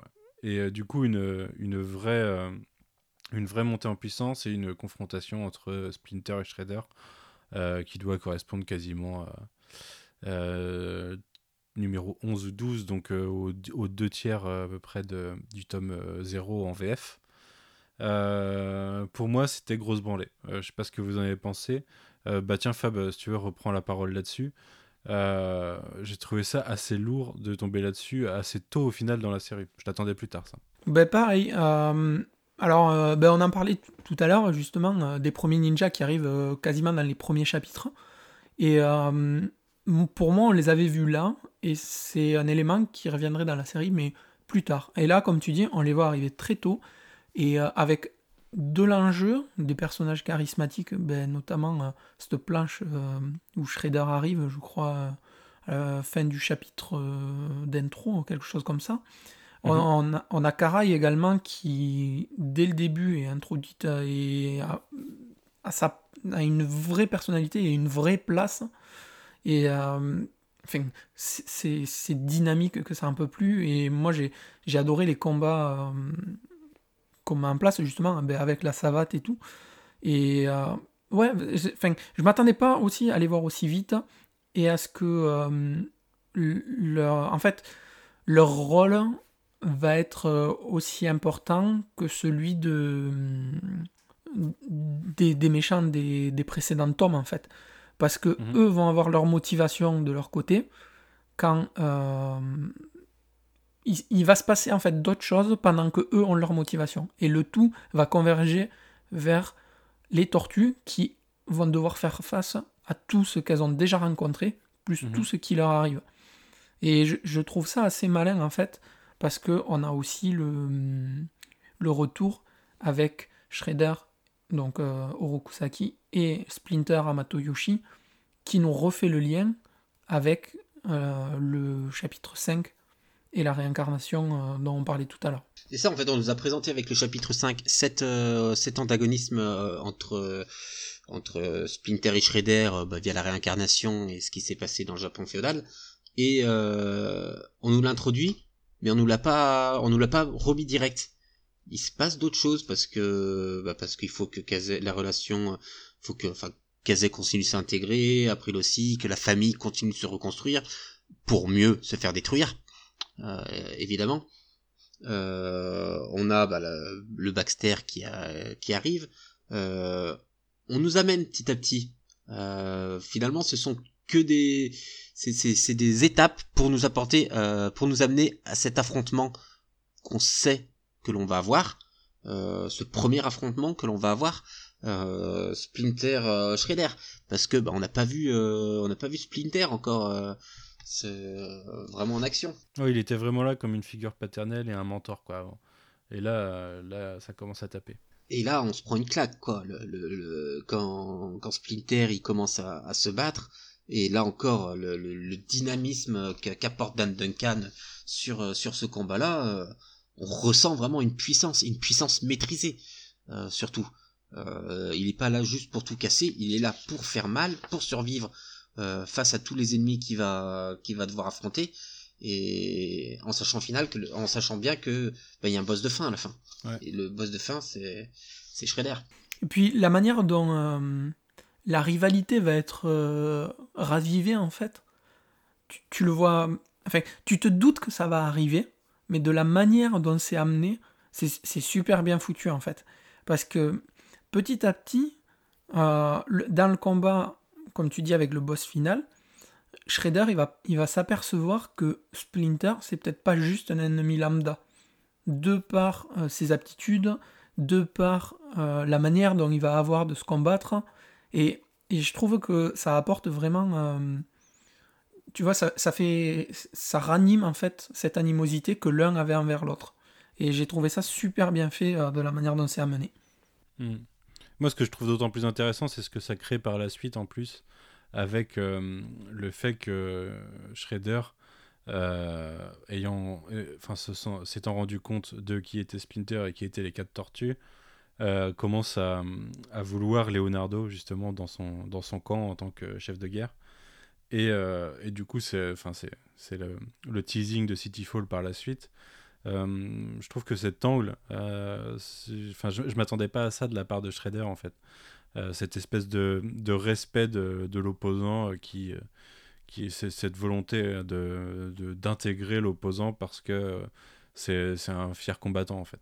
Se- puis la manière dont ils se rendent compte que, bah, en fait, oui, euh, Amato Yoshi s'est réincarné, et là ils se rendent compte, les deux se rendent compte en fait, son ennemi aussi s'est réincarné, et ils se retrouvent là en même temps, Mhm. et que c'est si vu ils croient, c'est des, c'est des, c'est des personnages qui croient en leur destin, en dé- dans le destin aussi, hein, euh, à partir du moment où il y a de la réincarnation, où, où il y a ce genre de considération, euh, euh, il y a, il y a, il y a des sortes, de- il y a, il y a la destinée qui rentre en jeu.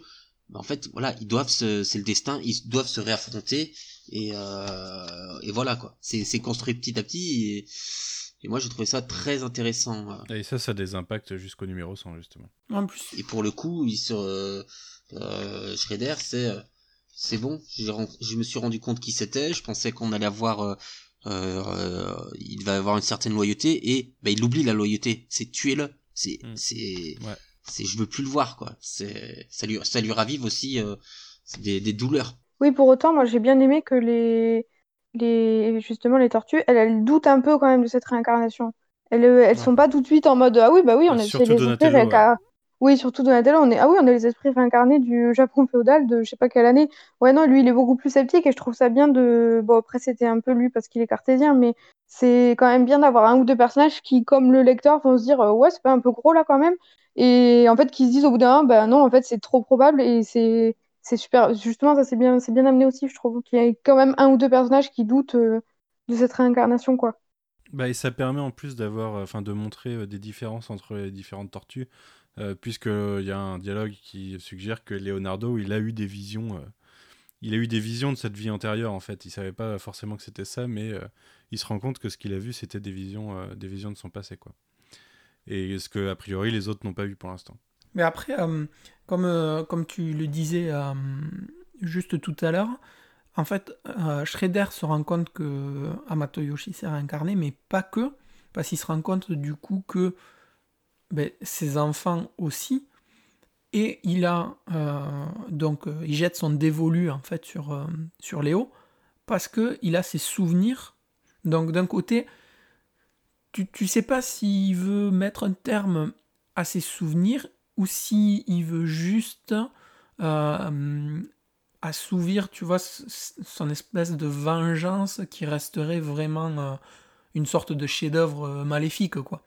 Et je trouve que cette dualité, elle est bien posée au niveau du personnage de Shredder, juste en plus en, en un seul chapitre, hein, vraiment. euh. Mm. Sur la suite, sur la fin du tome 0, euh, on a mentionné son nom tout à l'heure, on va avoir l'arrivée de Slash, euh, donc qui est teasé comme la conséquence de, euh, des études de Baxter dans le, pour essayer de reproduire l'expérience euh, avec du sang de tortue. Et, et qui va être un, un premier adversaire, enfin un autre adversaire monstrueux, mais un premier gros adversaire pour les tortues. Moi, je me Et suis... le développement des mutants. Et le développement des mutants, ouais. Moi, je me suis rendu compte que j'avais vraiment adoré ça à l'époque et j'ai vraiment réadoré à la lecture. Cette fin de tome 0, pour moi, elle est, elle est assez parfaite. Euh, notamment dans le traitement de, du coup de Slash et de Leonardo dans son combat contre Slash et les conséquences que ça a pour lui. Euh, et les conséquences que ça aura du coup plus tard, c'est encore du foreshadowing de ce qui va se passer par la suite. Euh, tu connaissais toi Slash, euh, Margot, ou pas? Non, pas du tout. Pas du tout. Et encore une fois, c'est un passage que je trouve super triste. Ouais, bah oui, bien sûr. Bah, surtout qu'on sait vers, vers quoi se dirige le, Oui, l'histoire. Mais ouais, dès son introduction, euh, c'est un, c'est juste un animal de laboratoire qui a pas Oui, la, c'est même, ça. euh, la même intelligence que les autres, quoi, malheureusement. oui. Et qui va être un peu le faire-valoir de... de plein de gens. Ça pourrait être le porte-étendard de la cause mutante, euh, même euh, dans le dans, dans ce que ce qu'en est aujourd'hui chez euh, Mutanton. Il est un peu aux origines de tout ça. lui. Il est clairement aux origines de tout ça même. Euh, Vas-y, euh, Roméo, je te laisse euh, t'é- t'étendre euh, sur, euh, enfin, épandre ton amour pour Slash. Bon, mon amour pour Slash, euh, non, moi, je suis, je suis plus team Pie John Pitt. Ah oui, ok. Euh, On est donc, tous, non, mais les deux vont ensemble. on hein. est tous pit, C'est- une super cœur. équipe, les deux. On est tous pit. Euh, non, mais là, ce quatrième, ce quatrième arc, on a, euh, on a, on a le, le- je sais plus, c'est là où, non, le Purple Dragon, il est déjà arrivé, euh, donc c'est passé. On n'a pas parlé de ce côté street avec Angel, enfin la rencontre avec Angel et du coup le, le, enfin la- le, le team up, Purple Dragon. ouais, Ouais. le team up pour aller casser du, du ninja quoi. C'est c'est que on a dans ce tome on n'a pas seulement Slash on n'a pas seulement l'arrivée de Slash euh, en euh, en, en nouveau euh, personnage parce que je voulais pas dire méchant hein, c'est pas juste euh, c'est pas juste un méchant. On, on a aussi le, le, le, coup de sang de de, Splin, de Raphaël et de Splinter euh, où euh, Kazay euh, Kazay s'est fait taper dessus et t'as t'as Raphaël qui pète un câble pour aller euh, pour euh, pour aller s'occuper de son père et Splinter, Splinter qui bah, qui va qui, qui va faire euh, faire face à, donc à Un en le on le en le menaçant avec un saille euh, sous la gorge hein, littéralement Mm. pour pour faire comprendre à, à Raph que bah, il n'est plus tout seul il est plus tout seul dans la rue et voilà on est toujours dans cette construction de la famille on a la déconstruction de la famille euh, de Kazay et Un d'un d'un côté et la construction de, de, de cette de, de, ce, de, la famille Amato euh, en même temps en parallèle euh, parce qu'ils intègrent réellement KZ dans la famille c'est pas un allié mm. il y a eu cette volonté cette volonté vraiment de bah, je crois qu'il il dit vraiment qu'il est un membre de la famille hein. bah de toute façon c'est un thème récurrent de l'ongoing jusqu'à jusqu'à aujourd'hui hein. et, et, en, et en parallèle on a on a Shredder qui, au contraire, euh, prend ses distances avec Karai. Karai, on nous l'a présenté rapidement comme un, bah, comme, comme un membre important du, du Foot Clan, et, rapidement, bah là, on a ce, cette cassure avec Shredder, euh, et on se dit, si la famille se construit d'un côté, ça, ça se déconstruit de l'autre, c'est qu'il va se passer quelque chose. Il veut, il va, il, on va pas en rester là. Et, donc on a la, la, Shredder qui dit rapporte-moi Leonardo, euh, tu n'es plus digne de moi, euh, il me faut un autre second. Euh, et cette construction de la famille parfaite, unie, soudée, qui se fait d'un côté, ne peut pas être éternelle, justement. Et on nous le présente tout de suite. il y a un équilibre qui est trouvé, mais il est très fragile. Mm. Bah, le fait que le thème de la famille ressorte beaucoup de ces premiers numéros, c'est assez symbolique puisque c'est vraiment le thème de toute la série et que au fur et à mesure des 100 premiers numéros, on aura chacune des, enfin, chacun des, différents frères qui va à un moment ou à un autre euh, quitter le groupe pour une raison X ou Y. Et euh, enfin, au début, c'est plutôt Raphaël qui est pas là de facto et qui va réintégrer le groupe. mais oui, c'est une des grosses thématiques de la série et la construction de la famille au sens large, avec les recrutements des, l'arrivée des seconds, euh, enfin des, seconds couteaux au fur et à mesure de, l'intrigue. Euh, on a mentionné à l'OPEX tout à l'heure, mais euh, l'intégration d'Angel, l'intégration plus tard de Jenica, tout ça, tout ça se fait de façon hyper, hyper émouvante et on a vraiment une, voilà, un groupe qui se fait au fur et à mesure. Et puis de l'autre côté, on a aussi les, Mutanimals qui ont, qui ont ce même principe qu'on n'a pas encore découvert dans l'ongoing à ce moment-là, mais qu'on verra par la suite. Euh, ouais, pour moi, je, je, crois que quand on a lancé le podcast, c'était comme ça que j'avais résumé la série. Pour moi, c'est vraiment une histoire de famille euh, et de, de, de, vie de famille sur le long terme. Quoi. Ouais, ce, ce, tome-là, un petit peu, c'est euh, c'est le tome des, des émotionnellement instables, tu sais.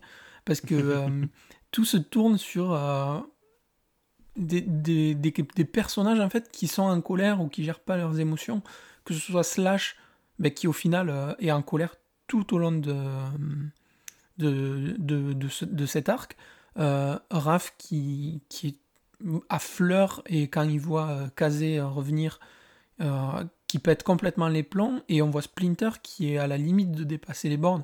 Alors oui, Splinter est dans la maîtrise, mais c'est volontaire, et du coup on a vraiment ce côté, euh, en fait, pour resserrer les liens, il faut parfois arriver à, franchir la limite, tu vois, pour, mm. euh, pour faire garder la tête froide. Et moi, j'ai, moi, j'ai adoré, euh, j'ai adoré ça.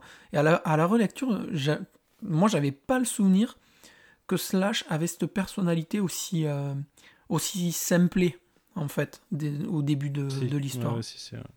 Et c'est de là que tout à l'heure, je parlais justement de Hob qui, à qui il arrive une, une petite mésaventure se retrouvent avec euh, Slash dans ce tome et vont évoluer tous les deux parce que ben, Hob, il est pas si bête que, que ce qu'il laisse paraître. Quoi. Et mm. les choses qui ont été laissées au début de la série, comme euh, Roméo disait, par euh, Tom Waltz, on voit quels impacts et quels effets elles ont dans ce numéro et quels effets elles ont et elles auront dans les prochains à partir de ce numéro parce que ça nous laisse hein, et ça nous laisse entrevoir, ça nous tease un petit peu ce qui va arriver. Quoi. Mais encore une fois, c'est plutôt bien fait parce que pour euh, moi, je suis d'accord. Pour euh, moi, c'est résumé aussi que c'est quand même beaucoup centré autour de la famille, mais c'est aussi du coup très urbain et du coup, au final, cette famille, c'est un peu la famille de la rue. C'est qui recompose avec les gens qu'ils trouvent au fur et à mesure.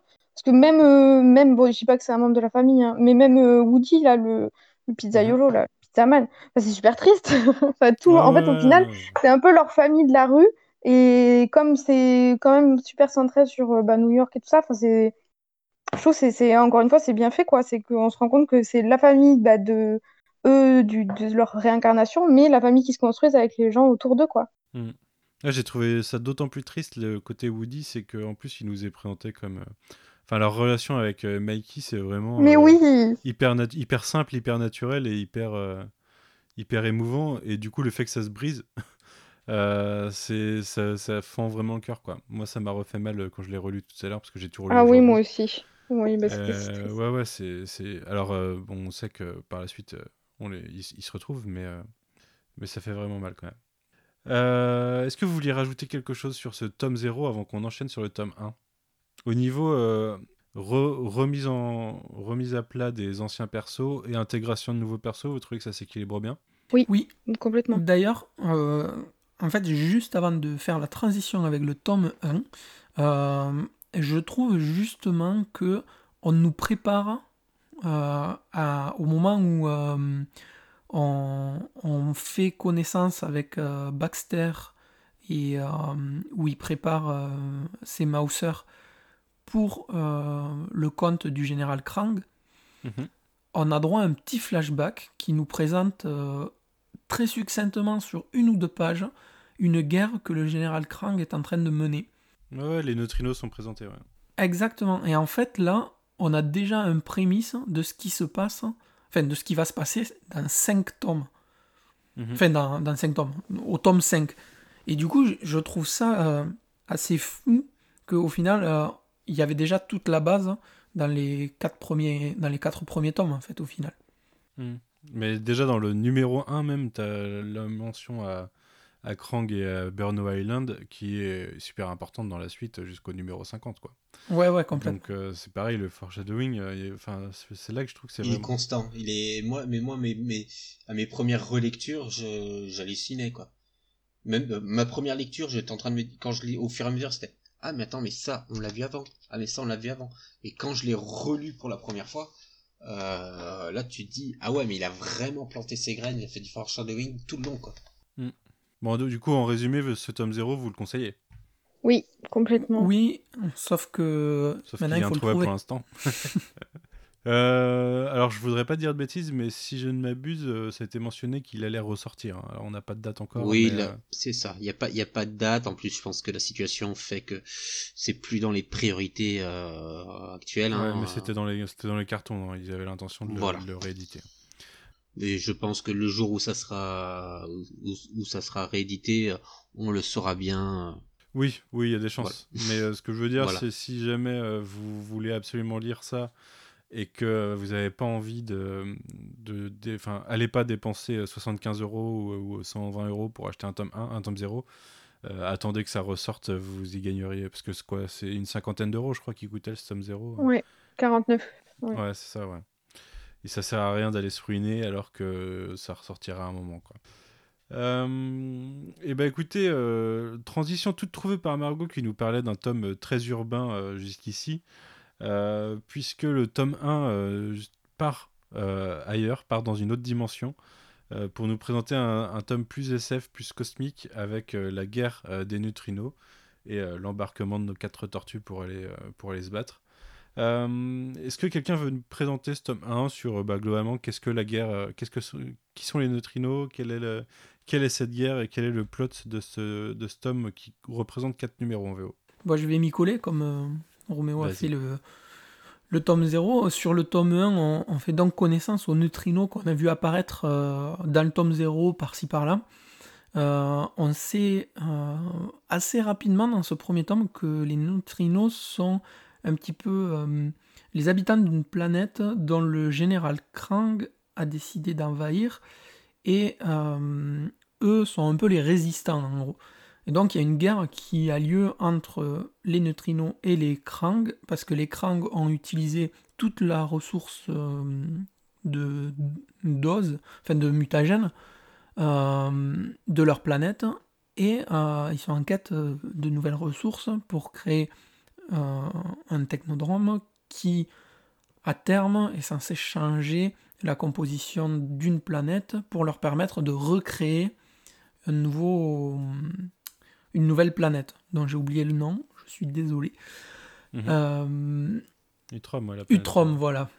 Du coup, euh, dans ce tome, les tortues vont se retrouver euh, au milieu d'un. En fait, après, il va discuter avec Chet, qui est un, un peu son maître de stage dans le début du, du comics. Et à ce moment-là, pendant leur discussion, il y a des neutrinos qui vont se retrouver téléportés pour avoir besoin de l'aide du Fugitoïde. Et il s'avère que euh, Chet et le Fugitoïde ne sont qu'une seule et même personne. Suite à une petite altercation, parce que les tortues veillaient un petit peu tapis dans l'ombre, elles se retrouvent téléportées sur la planète des neutrinos et vont devoir prendre part à cette guerre. Et heureusement que Mikey est là, parce qu'il sauve une jolie princesse. Du coup, on est basé, on, on part sur euh, un tome comme ça où les tortues partent dans l'espace et euh, vont, vont lutter pour, euh, pour aider les neutrinos à combattre Krang. Donc on va en apprendre un peu plus sur Krang, on va en apprendre un peu plus sur le Fugitoïde qui aura énormément d'importance plus tard. Mhm. Et sur les neutrinos aussi, et on en apprend aussi plus sur le mutagène. Dans le même temps, on apprend que Karai a été missionné par Shredder dans le tome 3 pour récupérer Léo et qu'elle a un plan qui est plutôt bien mené. Donc, on a sa petite histoire en parallèle. Euh, avant de donner la parole à quelqu'un, euh, je tenais à dire que ça va être le tome sur lequel je vais pas me faire des copains. Parce que j'aime pas les neutrinos. ça me saoule en fait. Dans les Tortues Ninja, c'est les parties neutrinos, moi ça me saoule un peu. J'aime bien rester dans la street ou euh, dans, dans- au Japon féodal, mais euh, partir dans l'espace avec euh, des euh, avec Zelda, tu vois, ça me ça me passionne pas tellement. Zelda qui a des guns dans l'espace, je et, et du coup, ouais, je, je vous avoue que ce tome 1, là, je l'ai relu très vite. hein, et et c'est, j'ai vraiment du mal avec. Voilà, sur ce, bah, je vous laisse la parole. Qui veut commencer sur ce tome? Euh, bah, Margot, est-ce que toi, d'ailleurs, qu'est-ce que tu en as pensé, ne connaissant pas euh, le background des Tortues Ninja à la base? Ça, c'est vraiment pas les parties qu'on connaît le plus euh, quand on est à l'extérieur de tout ça. Euh, ouais, bah moi je vais te rejoindre un peu, c'est pas mon tome préféré.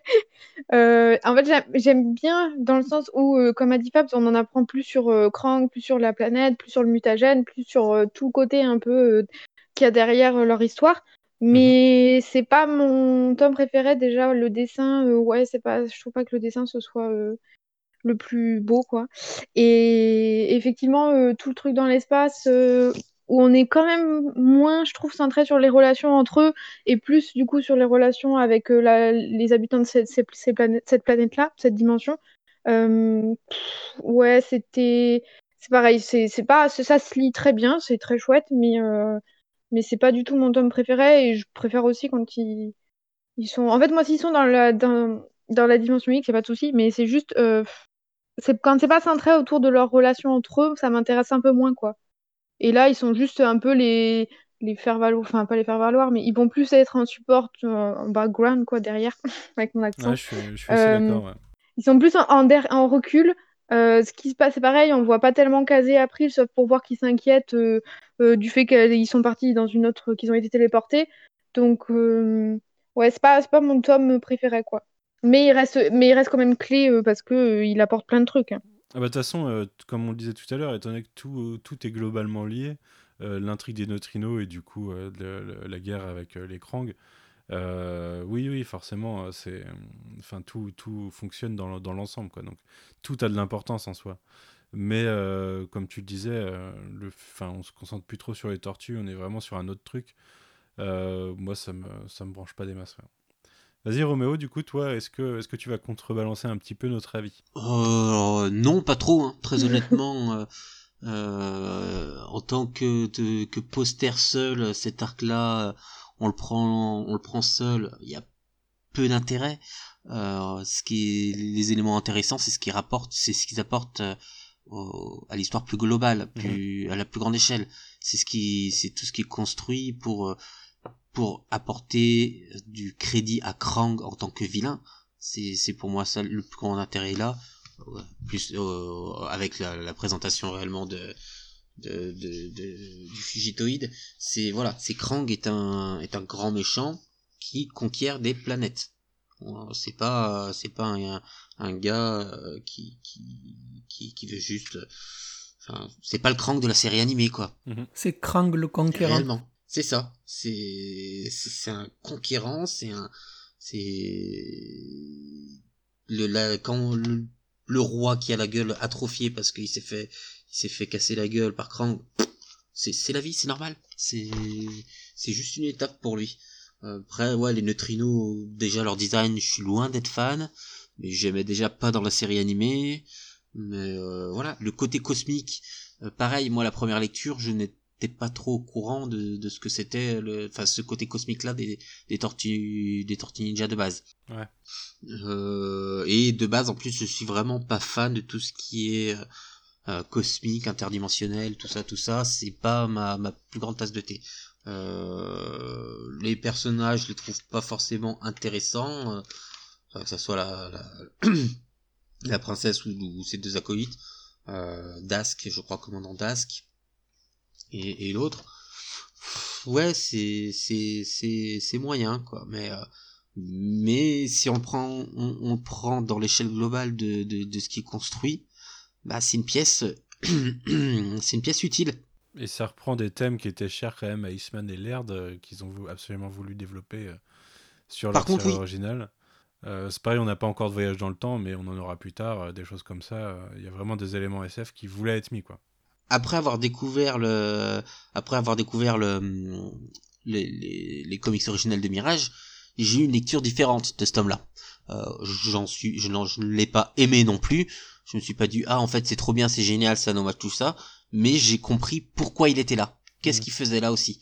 Euh, alors qu'au début la, ma première lecture c'était un peu c'est un, un peu plus compliqué mais voilà c'est c'est une pièce utile. C'est sûr qu'en tant que numéro 1, c'est un tome 1 pour vendre une série, c'est compliqué.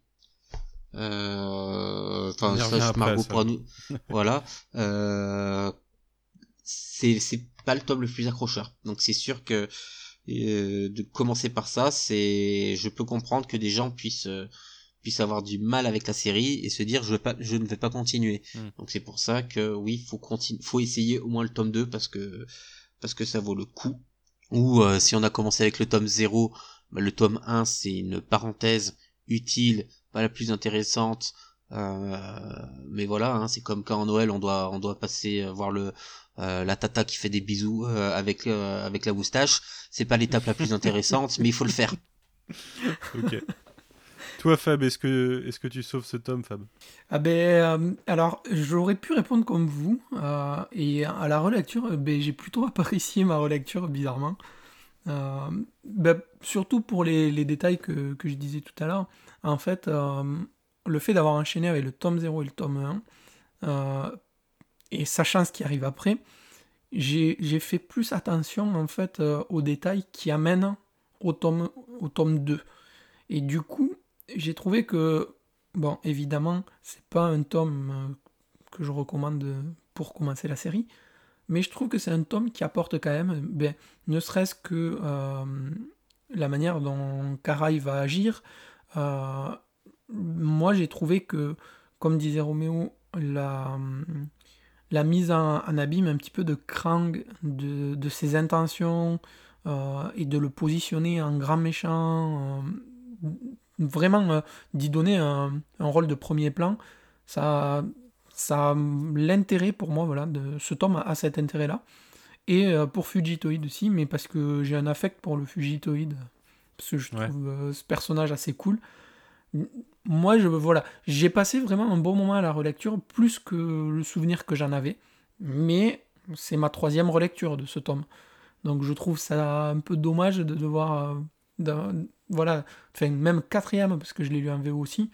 Donc euh, le lire quatre fois pour l'apprécier, du coup je peux pas le conseiller, je peux pas dire que c'est un bon truc. Voilà, à la relecture, à la quatrième relecture, c'était sympa. Mais Donc, au final, ce que tu as préféré dans le tome, c'est ce qui n'est pas au cœur du tome, quoi. C'est ce qui exactement. Street, euh, ouais, ouais. Voilà, ouais, ouais, complètement. Et comme tu disais, euh, la princesse Zelda avec les pistolets, hein, c'est bon, quoi. euh, bah écoutez, je pense que notre avis est globalement fait hein, sur ce tome. Euh, c'est pas un grand tome. Euh, moi, ce qui, ce que, enfin, du coup, deux questions s'en suivent. Euh, la première, qui était une question de Roméo, qui est euh, est-ce que au final, c'est pas le pire tome euh, de l'ongoing, ce tome 1 Moi, ma réponse, je vous l'ai dit tout de suite, c'est oui. Je sais pas ce que vous en pensez. Si. Ouais. Mm, mm. Roméo, pareil? Je suis en train de réfléchir à, à tous les autres. Bah franchement, j'en vois pas un seul qui soit en dessous de ça. Euh, ouais. Et Fab, t'en vois un autre toi en dessous ou- Ouais, non, je, je suis en train de réfléchir aussi et là, comme ça, ça me vient pas. Ouais. Donc, euh, Mais moi, comme j'ai l'impression que ça monte en puissance, non, franchement, je pense que c'est. Bah peut-être dans le futur, on n'est pas à l'abri, mais. peut- peut-être euh, le tome euh, qui suit le numéro 50. Mais je pense que j'ai cette impression parce que le numéro 50 est un, un turning point pour la série. Ouais. Et du coup, le C'est tome quoi qui d'après. suit directement le 50 Mikey qui va avec les Mutant Animals. Parce qu'il a l'air. Ouais. Ouais, parce que la direction de, de du Foot Clan et de la famille euh, ne va pas dans la direction que lui il pense. Ouais. Bah moi j'aime bien tout ça, moi. Ouais, mais Euh, du coup, en fait, comme ça monte, euh, comme ça monte, euh, comme la série monte, monte, monte, et il y a un vrai gap au numéro 50, le tome qui suit redescend. On, on est Ouais. plus, tu, tu vois, il y a plus euh, un peu le- Mm. l'apogée de, de, de- de ce numéro. Mais je pense que c'est plus dû au numéro qui précède que là, le numéro 1 qui, qui est le plus faible. On va pas se mentir. Là, comme ça, je te dirais que c'est le plus faible. Et du coup, ma deuxième question, elle va se tourner euh, principalement vers toi, Margot. Euh, comment tu fais euh, quand tu dois conseiller les Tortues Ninja aux gens, sachant qu'actuellement il n'y a plus de tome 0 en plus Est-ce que tu leur conseilles de commencer par le tome 1 ou est-ce que tu les mènes vers quelque chose d'autre? Ben, en vrai, même le tome 0, s'il avait été encore dispo, c'est difficile de conseiller un truc à 50 balles pour commencer une série quand même. Ouais. Euh, les gens, te... s'ils connaissent, euh, ils peuvent se laisser guider, il n'y a pas de souci, mais euh, c'est quand même compliqué. Euh, non, moi en vrai, je commence, je dis aux gens de commencer par le foot, le- l'histoire secrète du Foot Clan. Mhm. Plus que de, plus que de commencer par le tome 2, moi c'est plus celui-ci parce que déjà c'est par celui-ci que j'avais commencé moi et que ça m'avait beaucoup plu et que je me dis que du coup euh, moi qui n'y connaissais rien, bah, si moi ça m'a plu, ça peut parler, ça peut faire la même chose aux autres. Mhm. Et comme on revient sur leur histoire, que c'est très beau, que c'est très ambiance euh, ninja, Japon féodal et tout ça, je trouve que c'est quand même un des plus justement un des plus accessibles, un des plus entraînants que vraiment le tome 1. euh, ou alors, je l'ai déjà fait, hein, j'ai conseillé le tome 1, il y a plein de gens qui ont conseillé le tome 1, mais en général, je leur dis de repartir avec le 2, parce que je veux pas qu'ils... Je leur dis Ouais. vraiment de pas s'arrêter au quoi. tome 1. Ouais. Ben, en gros, à chaque fois, j'ai l'air d'une grosse euh, hystérique qui raconte toute l'histoire, mais je leur, dis- je leur explique le contexte avec les quatre tomes précédents, euh, je leur dis que du Mhm. coup, c'est pas vraiment un tome 1, qu'il faut pas s'arrêter là, donc ben, je, le... je le présente jamais, je leur prenez les Tortues Ninja au tome 1, et c'est tout. Mhm. Parce que ce serait, ce serait trop, euh, je pense que ça, ça mènerait trop au fait que des gens continuent pas la série. Tu veux dire que tu fais un vrai travail de libraire? Ah bah euh, j'essaie. Non mais c'est bien. Mais après je sais qu'éditorialement ça aurait coûté plus cher, mais moi j'aurais aimé qu'ils rééditent les quatre soleils séparés en fait. Ça aurait- Ouais. Pour moi c'était trop tard en fait parce que c'est plus facile de sortir un tome 0 qu'un tome moins 1, moins 2, moins 3, moins 4. Mhm. Mais, euh, mais le problème c'est que c'est quand même les origines, moi je les trouve super, elles sont, elles, enfin, pour moi c'est le point de départ et c'est c'est le point de départ en fait de toute façon. Et un truc à 50 euros, euh, même... euh, Ouais, Enfin, pour commencer une série, c'est ouais, compliqué quand même. Donc là, en plus de la rupture, moi, je le. Enfin, j'en ai vendu quelques-uns, hein, c'est pas le truc, mais je l'ai vendu à ceux que... qui connaissaient déjà la série, quoi. Hmm. Je pense que quelqu'un qui voudrait commencer les tortues, je sais pas si il se risquerait à faire euh, une dépense de 50 euros, quoi. Ouais, ouais, ouais. C'est pour ça l'histoire secrète du Foot Clan, ça, je trouve que ça fait bien la, la transition. Puis c'est pas le genre de truc où tu peux faire une opération, euh, acheter le tome 1, vous avez le tome 0 gratuit, quoi, du coup. non, ça, pas mar- trop. ça marche pas trop. Euh, ok. Euh, Est-ce que vous vouliez, euh, vous avez quelque chose à rajouter dans l'ensemble sur ces deux tomes? Est-ce que vous vouliez explorer d'autres trucs?